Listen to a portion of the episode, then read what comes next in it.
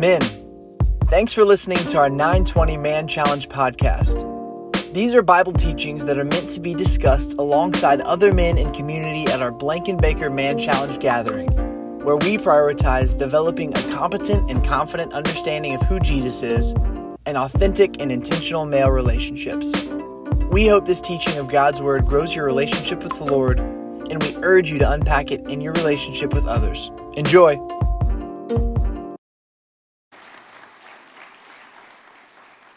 Oh, yeah, morning, fellas. Uh, Ronnie said it. My name's Mason.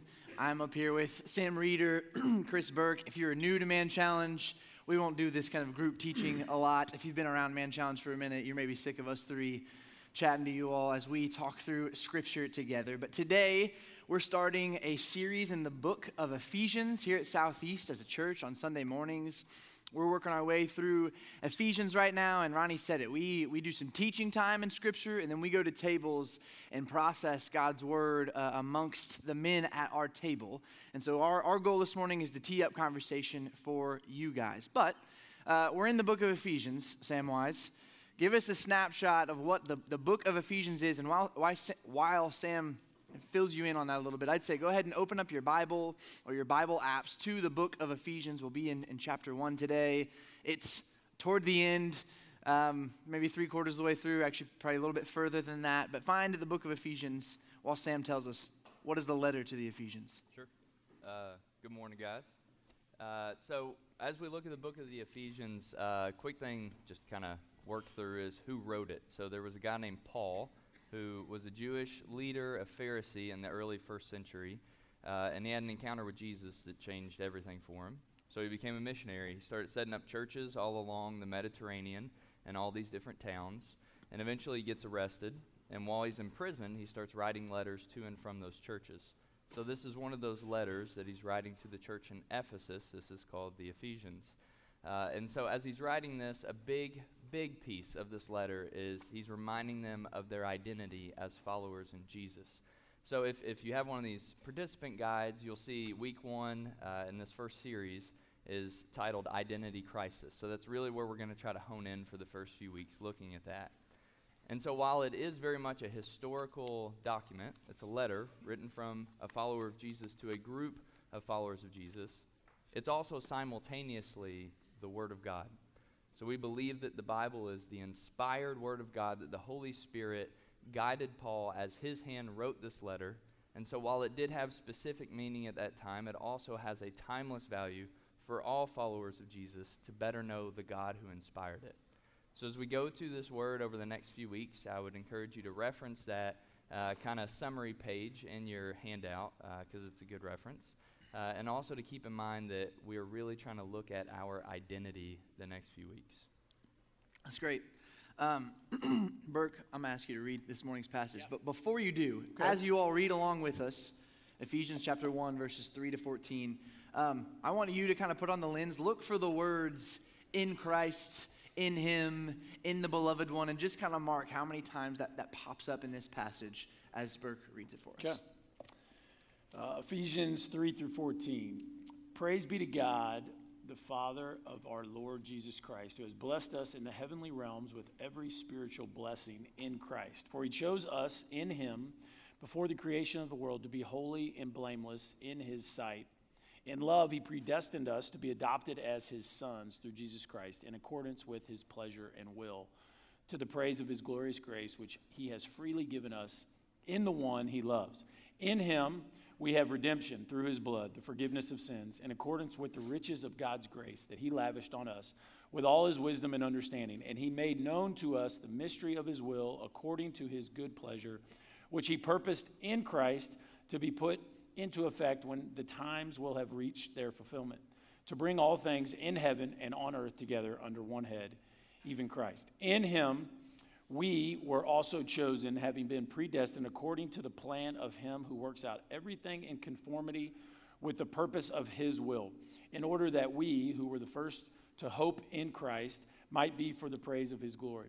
And you also were included in Christ when you heard the word of truth, the gospel of your salvation.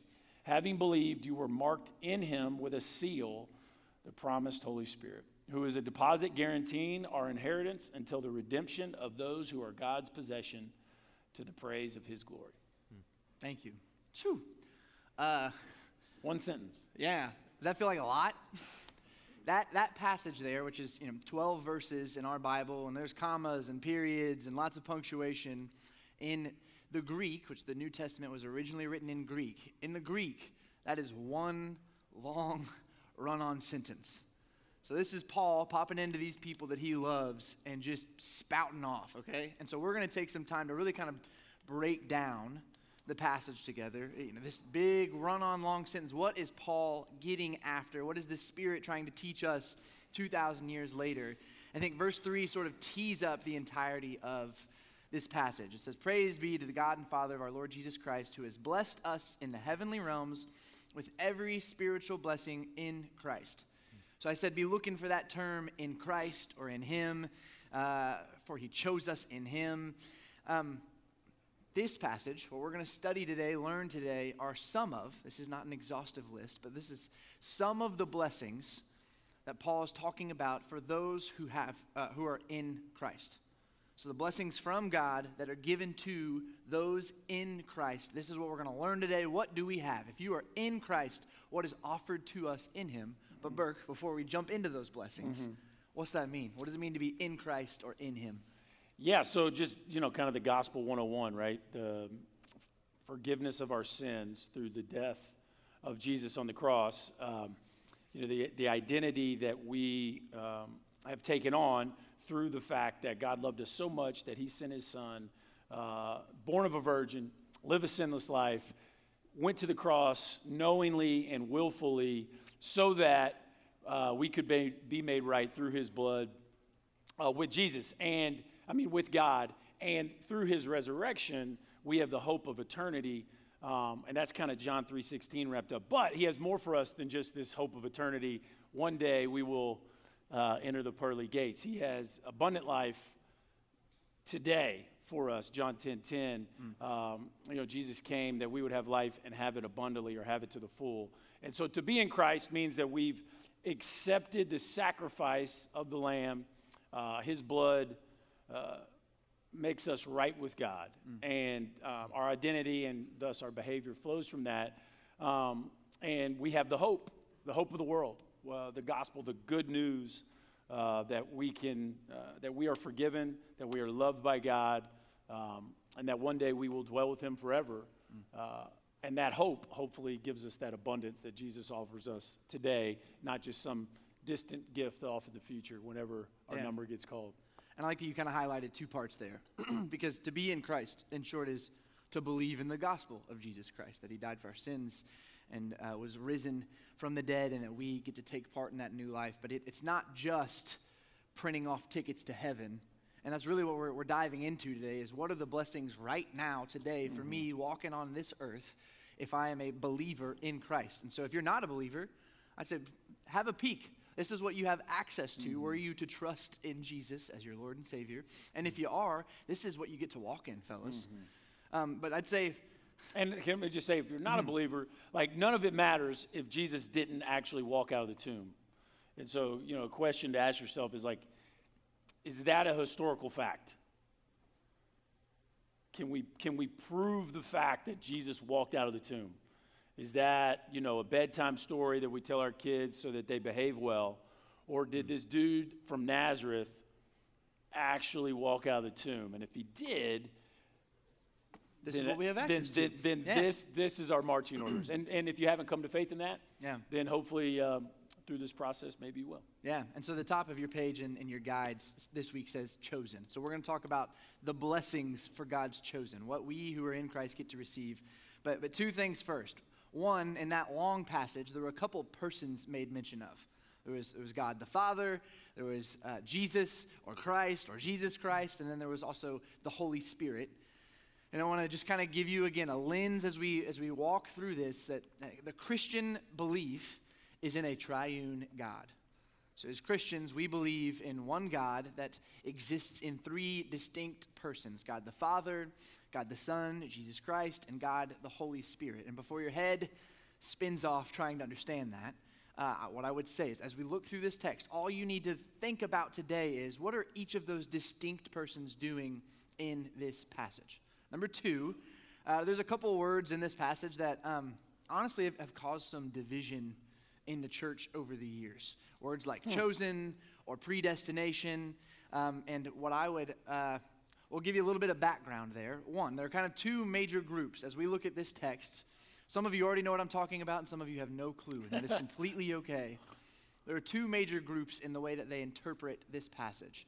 There are those who believe that God predestined specific people to, to be reconciled to Him and to know Him through Jesus Christ before the beginning of time.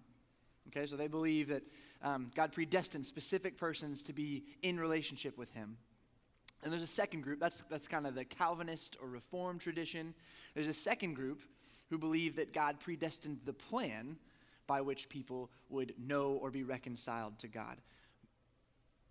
Wherever you land between one of those two groups, you need to know this. Both of those groups believe that the only way to be reconciled to God is through the death and resurrection of Jesus. Hmm. Two, uh, both of those groups would, would have us this morning prioritize. Both of those groups are Christians, by the way. those are all of those people are believers, whether they'll squabble with each other or not. Um, we need to sit in the reality that the bef- before the beginning of time, before the creation of the world, at the beginning of eternity, God, before we fell in sin, God had a, a plan. God had uh, his son, and he said, I'm going to send him that all who believe in him might be reconciled to me. That's what we want to prioritize as we look at this passage. So let's dive into those blessings, starting in verse 4. 4 he chose us in him before the creation of the world to be holy and blameless in his sight. In love, he predestined us for adoption to sonship through Jesus Christ, in accordance with his pleasure and will, to the praise of his glorious grace which he has freely given us in the one that he loves. So, so blessing numero uno, and we're going to throw these up on the screens. Um, God gives those in Christ adoption as sons. You see that there in verse 5. Um, but Sam, in. What does it mean to be adopted into the sonship of God? And then what does it really have to do with the holiness and blamelessness that Paul mentions in the verse prior to that? Hmm. Yeah, I, to backtrack one step, what you just talked about, these, for some of us, trigger words predestined, called, elected, chosen, especially as Americans, we are very interested in our individual ability to choose hmm. almost anything, really. And Paul is gushing. Remember, this is one run on sentence. It's like he takes one deep breath and he's just gushing to talk all about who God is. And this God who chose didn't choose you to be a robot in his manufacturing plant. He didn't choose you to be a pawn in his chess game. He didn't choose you to come and work in his house as a butler and bring him food when he wants it. Paul says he chose you for adoption as sons. If we're talking about identity, that's pretty big. Why in the world would he do that? Well, he tells us at the very end of verse 4 that it's in love he predestined us for adoption as sons. He didn't choose you to bring him food at his table. He has a seat at the table for you. Like that, that is the identity. It says, my, my translation doesn't just say the creation of the world, it says the foundation of the world. So if you're, if you're building a house, you dig a hole, you pour the foundation. You can't build anything without a foundation. And before even the foundation of the world is laid, he chose you to be adopted as his son. Like that's significant. And truthfully, if if I look at his the Son of God, Jesus, who is holy and perfect and blameless, and I'm going to be adopted into that family, I'm going to stick out like a sore thumb. And I'm like, well, I'm not going to fit in with that. Even if I can believe that I'm chosen to be a son, I'm not going to fit in with that. And we're going to talk about the work of the Spirit in a minute. But He chose you before the foundation of the world to be adopted as His son. He did that in love. And He's going to call you into that reality and each day refine you and conform you into the image of His Son, Jesus. If we can get a hold of that identity, I would certainly think that would impact the way we live our day to day now. Oh. not the future culmination of that process. Uh, what do you think? I'm going to toss it to Burke. Avoid your question to make him answer it. Ah, I like what you did there. Um, I would just say that, like, for me, you know, the weighty stuff you hit, like, God chose us, but He also he, He's waiting for us to respond. Now, I know the Calvinists would say, like, you know, your response is already is already written in the in the Lamb's Book of Life. I I, I choose to view it as we're picking teams, and I've picked you. Would you like to play with me?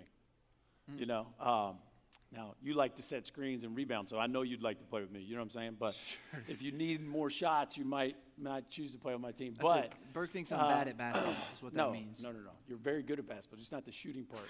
but um, Oh, he's right.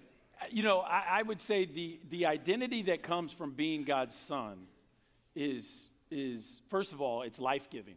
Like in a world where um, superstar athletes can't answer the bell because they have such mental health issues. Not, I'm making zero light of that. You know, CEOs are committing suicide, and um, people that seem to have so much that the world has to offer are miserable and lost and trying to take their life or trying to escape through different forms of addiction. I think to myself, like, the, the identification, the identity, the peace of mind, the purpose that comes from being God's son is that's it. That's the truest, as Kyle said this Sunday, that is the truest thing about us. Um, and, you know, I, I- I just love the uh, picture of two things can be true at the same time, even though sometimes in our society we don't like to believe that.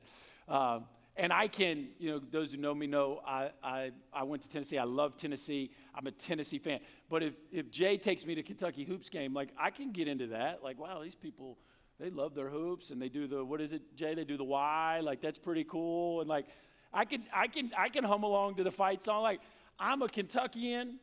Mm. I understand that, that Kentucky basketball, no offense, U of L fans, is you know kind of a big deal in the Commonwealth.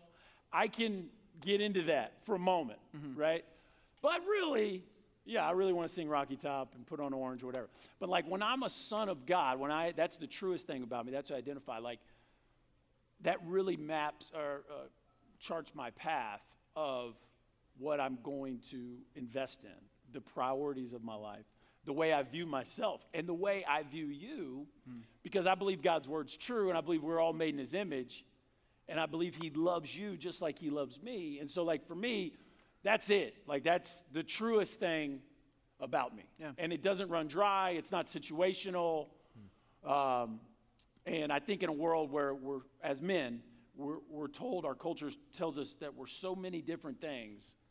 Like if we don't know what's the truest thing about us, that we've been adopted and chosen as sons, then man, it's, it's, it can be a, a, a- a path that's pretty hard to navigate. Yeah, and J.I. Packer, one of the greater theologians in the last century, has a chapter in his kind of most famous, most known book, and, and it is his first lines are, Do you know this about yourself? Hmm. If you call yourself a Christian, he says Christians are those who call God Father.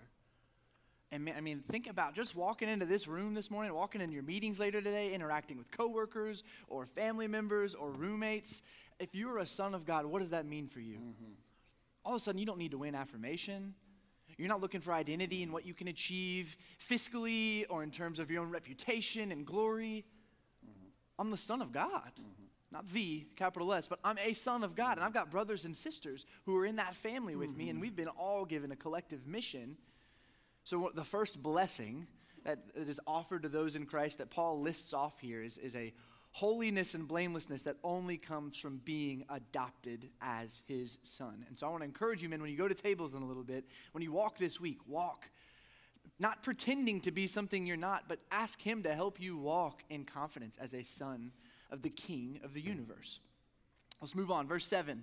In him, again, in him, we have redemption through his blood, the forgiveness of sins in accordance with the riches of God's grace that he lavished on us. Point two God gives those in, in Christ abundant grace. So he gives us adoption as sons and he gives us abundant grace. Sam, how does this passage define grace, particularly with those, those words redemption and forgiveness there? Well, yeah, the two, at least in English, seem for me to have a ton of overlap hmm. redemption, forgiveness. Uh, but as you already said previously, Paul didn't write in English, he wrote in Greek. And he didn't choose the same Greek word, he chose two different ones. And so if, if you kind of look into the meaning of those, it, it says that there was redemption through the blood. So this uh, word for redemption kind of conveys this idea of like a debt that is paid or a ransom was paid. So the blood of Jesus served to pay the ransom for us. And it says that we have forgiveness of sins. So that, that word for forgiveness means uh, that the debt is forgotten, it, it's absolved. So a lot of us have at some point or presently had student loans. So imagine if, if the government decided tomorrow to forgive student loans, they would be forgotten. They're gone. No more. What a great gift that would be. I don't know how you would pay for it, but that would be great. That's forgiveness. Redemption would be uh, if Ronnie Cordray, with all of his money, swooped in and said, Hey, I'm going to pay off everybody in this room's uh, student loans tomorrow. That, both of those would be really good gifts. One is paying the price for what was owed, but one is also that it is forgotten, it's gone. It's no longer in the ledger. And, and that's almost like a holistic view of what's been done for us that yes, it was paid, but also the guilt and the weight of the sin that we carry is forgotten. That's how David said it, that you've forgiven me not only of my sin, but of the guilt of my sin. Mm. Yeah. Because I, I want to highlight that for a second, because I mean, how many of us, myself included, are, yeah. I believe Jesus paid for my sins, right? I'm a pastor at a church, I've got to say that, whether you believe that yet in this room or not. Uh, but do I walk in the shame still? Like, I mean, he's forgiven me, but I haven't forgiven me, Mm. right? And there's the Paul is making a distinction. He's highlighting the breadth of forgiveness. The breadth of his grace comes through he redeems it, he pays the price, but he also doesn't hold it against you saying, you know, if Sam bought me lunch and then, you know, for the rest of my life was like, man, that was a pretty good lunch I bought you, right? I'm like, chill, I, get out of here, right? That'd be annoying, that'd be rude. It's, that's not redeeming forgiveness. Uh, but, but the Lord pays and forgives in that. Um, and something else I want us to catch in those verses is that God lavishes the riches of his grace on us. God l- lavishes the riches of his grace on us. So it's, it's comprehensive, as Sam pointed out. It's, it's, there's breadth, it's thoroughgoing, but it, he lavishes the riches of his grace on us. And that tells me, tells us a couple things about who God is. One, he's wealthy. He's got riches of grace. In the currency of grace and mercy, God is a billionaire. And remember, this is the God that's your father if you're in Christ. But not only is he wealthy, he, he's lavishing his wealth on you. He's generous. And I think this has corrected my view of God even in the last year. I think it's so easy to perceive God, even in Scripture at times. We, we postmodern Americans can come to Scripture and be like, hey, God, maybe, were you a little hard on Ananias and Sapphira? Like, were you a little tough on these people? Isn't your wrath a little too much? Aren't you kind of over punishing? But what Scripture says over and over and over and over again is that He lavishes His grace, that it, His grace is abounding and surpassing, that He is, as we'll talk about next week in Ephesians 2, rich in mercy. The Old Testament, over and over and over and over again, where we tend to be tempted to see the wrathful God, says He's merciful. So not only does He have a wealth of mercy and grace to give, He is. It's, it's not just something He holds and has. It is the very nature of his being. Our God, who is our Father, if we're in Christ, lavishes. And so I think as you, here's where we can apply this. When you sin, not if, but when you blow it, when I blow it, whether big, big, big thing, small, small, small thing, we have a temptation to run a couple of directions. You might know what yours is. You might run away. You might run back to God trying to show Him how you've made up for it. What Scripture says is that by the time you've turned to Him, by the time you've turned around, you'll see that He has been sprinting after you, running after you, throwing mercy, and that He's glad to give it. You can, you can see throughout this passage that God is doing things according to the pleasure of His will. He delights in giving mercy. That's the God that we're talking about for those who are in Christ, who we say is our Father. He loves, to forgive. He doesn't love that you have sinned, but that doesn't mean he's holding sin against you in, in his desire to forgive. He loves to show mercy. So, God delights in adopting us as sons and, and in giving us abundant grace for those of us who are in Christ. Uh, point three, Sam, will you read 8b? Start at like, uh, where's it at? Maybe verse 7. With all wisdom. Can you start there? Uh, I'll do it. I, Sam, this is my Sam fault. Eight message, B. so you have to. Oh, okay, I got you. I got Yeah, you. yeah. In all wisdom and That was insight, making known to us the mystery of his will, according to his purpose, which he set forth in Christ, as a plan for the fullness of time to unite all things to him, things in heaven and things on earth. Yeah, so this is point number three. Paul is saying here that God's made known the mystery of his will according to his good pleasure. Uh, in Christ, we have the knowledge of his will. We know what God's will is. And that doesn't mean, like, hey, God, should I get off at this exit and go to the bathroom or should I wait till the next one? He's talking about his big, overarching will for the redemption of humanity. He is, he delights in, again, this is according to his pleasure, he delights in making known to you who his son Jesus is. And that's for his glory. It's not to show off, but he is excited about you knowing that Jesus has come to redeem you, to restore you. He wants you to know him. And I, I saved at least a little bit of time for this last point here. So we've got in Christ the blessings we receive adoption as sons, abundant grace, knowledge of God's will. Verses 11 through 14 uh, read this way In him we were also chosen having been predestined according to the plan of him who works out everything in conformity with the purpose of his will, in order that we, who were the first to put our hope in Christ, might be for the, the praise of his glory. And you were also included in Christ when you heard the message of truth, the gospel of your salvation. When you believed, you were marked in him with a seal, the promised Holy Spirit, who is a deposit guaranteeing our inheritance until the redemption of those who are God's possession to the praise of his glory. Point number four God gives those in Christ the Holy Spirit. And there's a, a lot here to, to chew through, but Burke, first, what does it mean to be given the Holy Spirit? Is that a little jar of fireflies that I carry with me? What's it mean to be given the Holy Spirit? Um, yeah, just back pocket whenever you need it. yeah, Uh, I, we've got two up here. That's why we're doing so well. Man, I, I, would just say, like, to me, man, I don't know if you guys are underliners or note takers or whatever, but that verse 13, um, and you also were included in Christ when you heard the word of truth, the gospel of your salvation. Having believed, you were marked in him with a seal. Um, this, this concept of like a seal. You've been sealed with the Holy Spirit.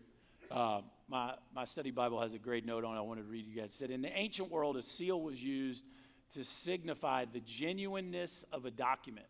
When goods were being transported, a seal identified their owner and protected them from theft. In government, a seal served as an official emblem of state officials. Paul uses seal as a metaphor for the Holy Spirit's supernatural work in a believer's life. It is a sign that we are spiritually genuine and validated as members of God's family. So, this idea that, that when you believed, you were marked with a seal, like you have the seal of the Holy Spirit on you. Mm. And you were just talking about like God's character. He lavishes grace, He gives it freely. That's who He is. He, he, he's, he's a billionaire in grace. And I was just thinking, like, but the beauty of it, the power of it, is that He also offers us the power of the Holy Spirit so that we may, in turn, freely give as we've received. Mm. Like in the power of being able to give grace and being marked with the seal of the Holy Spirit that is so distinct that, like, I can forgive in a world where we, we like to hold grudges and we're called to get even. And, man, if you come at me, I'm going to come at you. It's like, no. Those that have been sealed with the, the, the stamp of the Holy Spirit, like your inheritance as a son of God, is this gift of the Holy Spirit. And for the exhaustive list, or not the exhaustive list, for a fuller list of the, go to Galatians 5.22, but just this thought of like, freely I've received, freely I will give. When you see that what do you think? When you see somebody freely give grace, you think, that's distinct. Hmm. That's different. There- There's something about that person that he's not offended, but yet he wants to uh, offer grace. Well, the only way, to me, the only way to do that is the supernatural work of the Holy Spirit. And so, this distinctness that comes from being sealed with the Spirit, to me, is not what we're, nec- we're, we're called to it, but we're given the power to live in that. And that's the abundance that I think uh, those that are marked by the Spirit, you can so clearly see it displayed in their life. Yeah, I think about like my, my wife lived in New York City for a couple years, and I remember she had this capacity to, and, and you know maybe she wasn't always right, but I remember lots of times her being confirmed in her guesses. She would interact with people, and you know, New York's more secularized. You've got less Christians walking with the Lord up there, you know, per capita than in a city like ours. And I remember several times she would meet somebody and think, I, I think they're a believer. And it, it wasn't a dispositional trait. Hmm. Something was overflowing out of them because the gift of the Holy hmm. Spirit is the gift of God living within us. And that doesn't mean that, you know, you can shoot lightning out of your hands, but what it means is you've got the conviction of him. And actually what I kind of want to ask is what does that mean? Hmm. How do you walk with the Holy Spirit? If I've got the presence of the living God in me, whether I feel that this morning or not, how do I walk in that? What does that look like practically? Because you're right, there's a, there's a distinction. It, it, First Peter says that Christians are, are, are set apart. That holiness means to be set apart. We talked about that at the beginning of this passage, that we are sort of aliens pilgriming through this world, and that we're not to seclude ourselves, but we're to stay amongst Christians, or to stay amongst those who don't know the truth in order that we might take the light of the world to them. But how do we walk by the Spirit day by day? I'll let you start, Sam. Well, let me also just pause to say in that verse, it is so practical.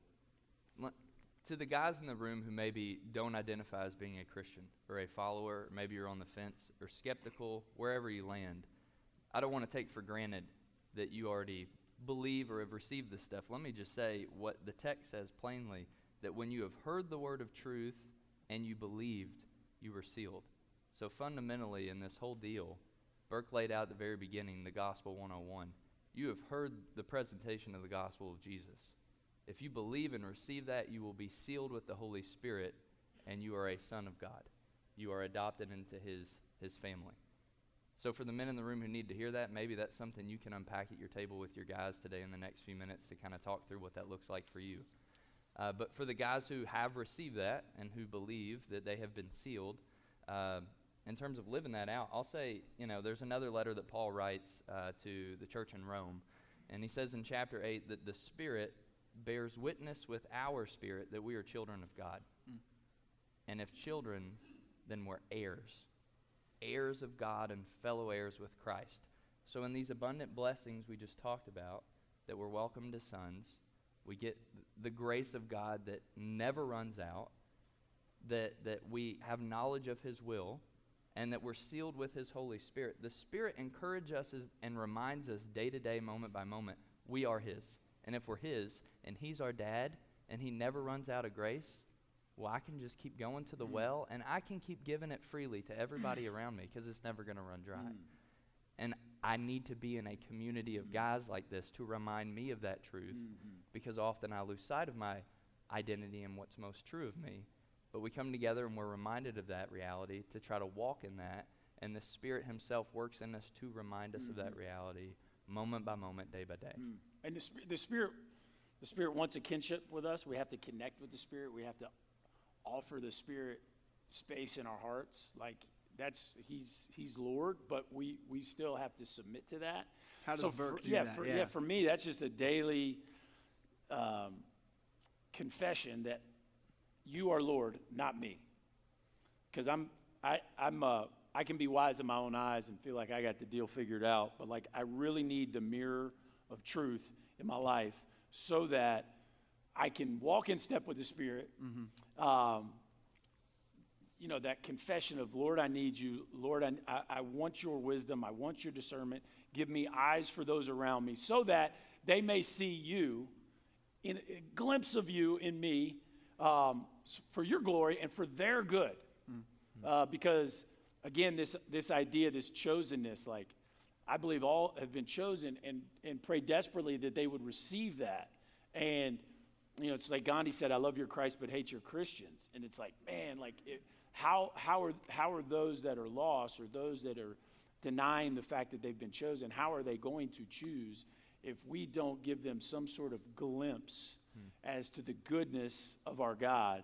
Love, joy, peace, patience, kindness, goodness, gentleness, faithfulness, self control. Like, am I sealed with that? Yeah. Um, and my flesh isn't. and so, like, I'm going to blow that consistently if I'm not submitting to the Spirit on a daily basis and praying that God would be made known through the through through words, through actions, through gifts, through time spent, through the use of where he's what he's called me to each and every day. Um, but it's that holding the hand of the Spirit and the asking for Him to enter in and show me yeah. wisdom in this, whatever this is. Right. It might be as practical as a third and fourth grade football practice or as deep as a conflict in a relationship that you really want to breathe life into. But like, am, am, I, am I asking God to, to be Lord or do I really just want a Savior? Yeah. And I think that's, you catch it, the concise summary is Burke's patting his Bible. He's walking by the Spirit by reading his word every morning. What I know about Chris is he's sitting at the Lord's feet. When he's saying, I'm submitting myself, he's not just walking around open handed hoping that God, what he is looking at, what has God said is true about himself, about me, and about what I'm called to. And then in prayer, we walk by the, the Spirit in Scripture and prayer and what Sam mentioned, community. And I'll, I'll ask this to kind of sum up here. You mentioned that, you know, Romans 8 says, we're made heirs. This passage itself, you could translate that word chosen in verse 11. In him we were also chosen. You could translate that as, in him we were made heirs, having been predestined according to the plan uh, of him who works out everything in the conformity with the purpose of his will, in order that we, who are the first to put our hope in Christ, might be for the praise of his glory. Hmm. I'm going to run down to 14 here. We're given the Holy Spirit, who is a deposit guaranteeing our inheritance. So, the Spirit is kind of working as a down payment on what? Yeah, just a foretaste of what's to come in full, I think. Uh, in the famous love chapter, another letter that Paul wrote to another group of believers, 1 Corinthians 13, he says that presently we see in a mirror dimly, or sometimes it says in a glass darkly. We see in part what one day will be in full. Mm. So we do experience uh, being sons and adopted into the family now, but we get a taste of it. We get the Spirit now, but we're not in full consummation. One day, Christ will return. All things will be set right forever. That sounds to me almost impossible. But this is a God who, before the foundation of the world, chose me. So who am I to doubt him? Yeah. And he puts in spirit in me to remind me to trust in him, to believe in him, to pursue being more like his son, mm. Jesus. Mm. And that one day he's going to set all things right, and I will be fully in his presence. His presence is in me now, but I will be in his presence for all eternity. Is mm the hope. Yeah, and Romans 5 5 says this. I want to add to that. Hmm. God's love has been poured out into our hearts through the Holy Spirit.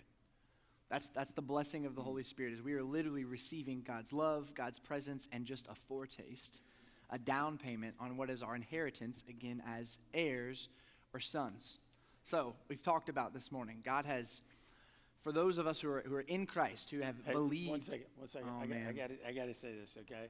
Forgive me if I'm on this grace kick too hard today, but the, the, the sermon we had a couple weeks ago about not being easily offended, I just feel like we're in a period of time I can get offended real easy with a lot of stuff. Uh-huh. And the Holy Spirit is trying to really wake me up to this and give grace the way I've received it. And I would just say, if you're struggling with that, whether it's government decisions or whatever,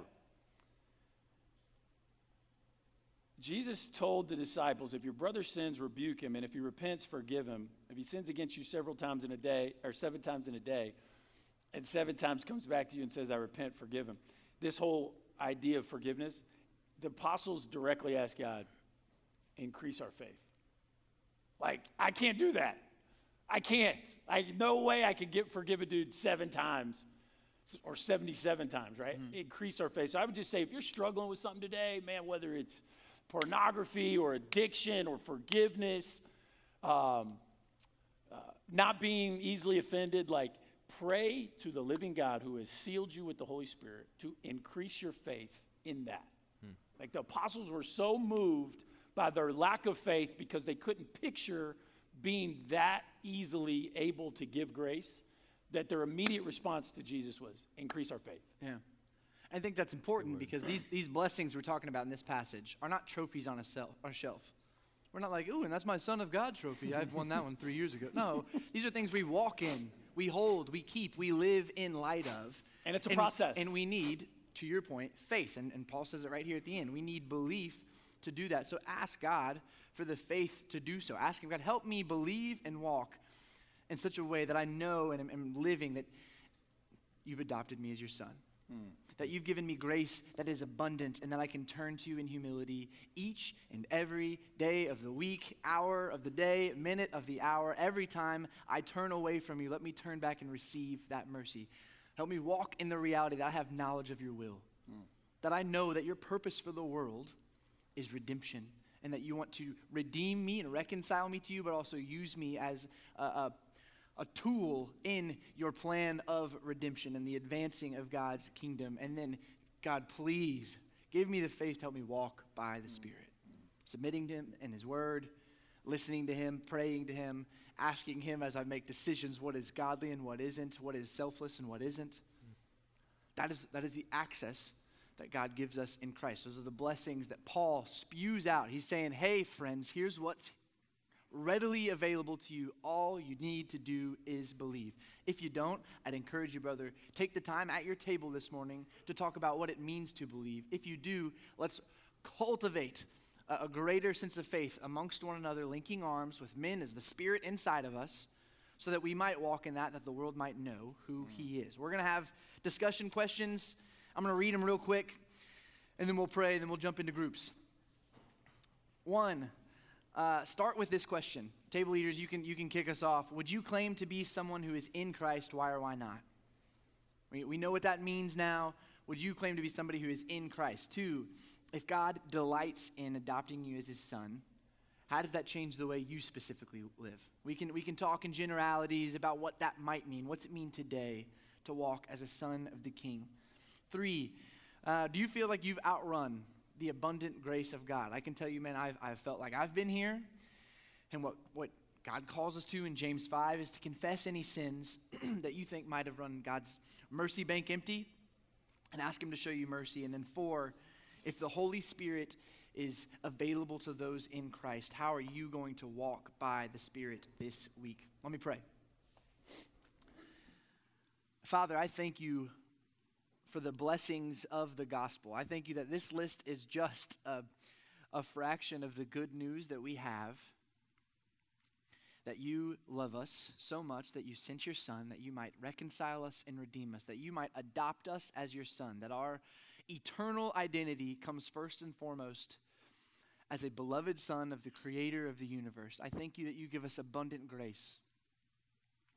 That Jesus humbly and selflessly gave himself, paying our debt by his blood, in order that each and every time we miss the mark, that we can come to you in humility and to your feet and receive your loving grace and restoration. I thank you that you give us knowledge of your will, that, that we couldn't have created this big meta narrative of history, that you come to us and say, This is what I am doing because this is who I am. And thank you for giving us in Christ your Holy Spirit. I pray that every man in this room this morning would see what it means to walk by the Spirit, would be um, convicted to do so, and that as they do so, that they might see your faithfulness. It's in your Son's name that we pray all these things. Amen. Thanks for listening to this week's Bible teaching from Man Challenge at the Blankenbaker campus of Southeast Christian Church. For more information on how to get involved, reach out to us via the email address in our podcast description or find us on social media.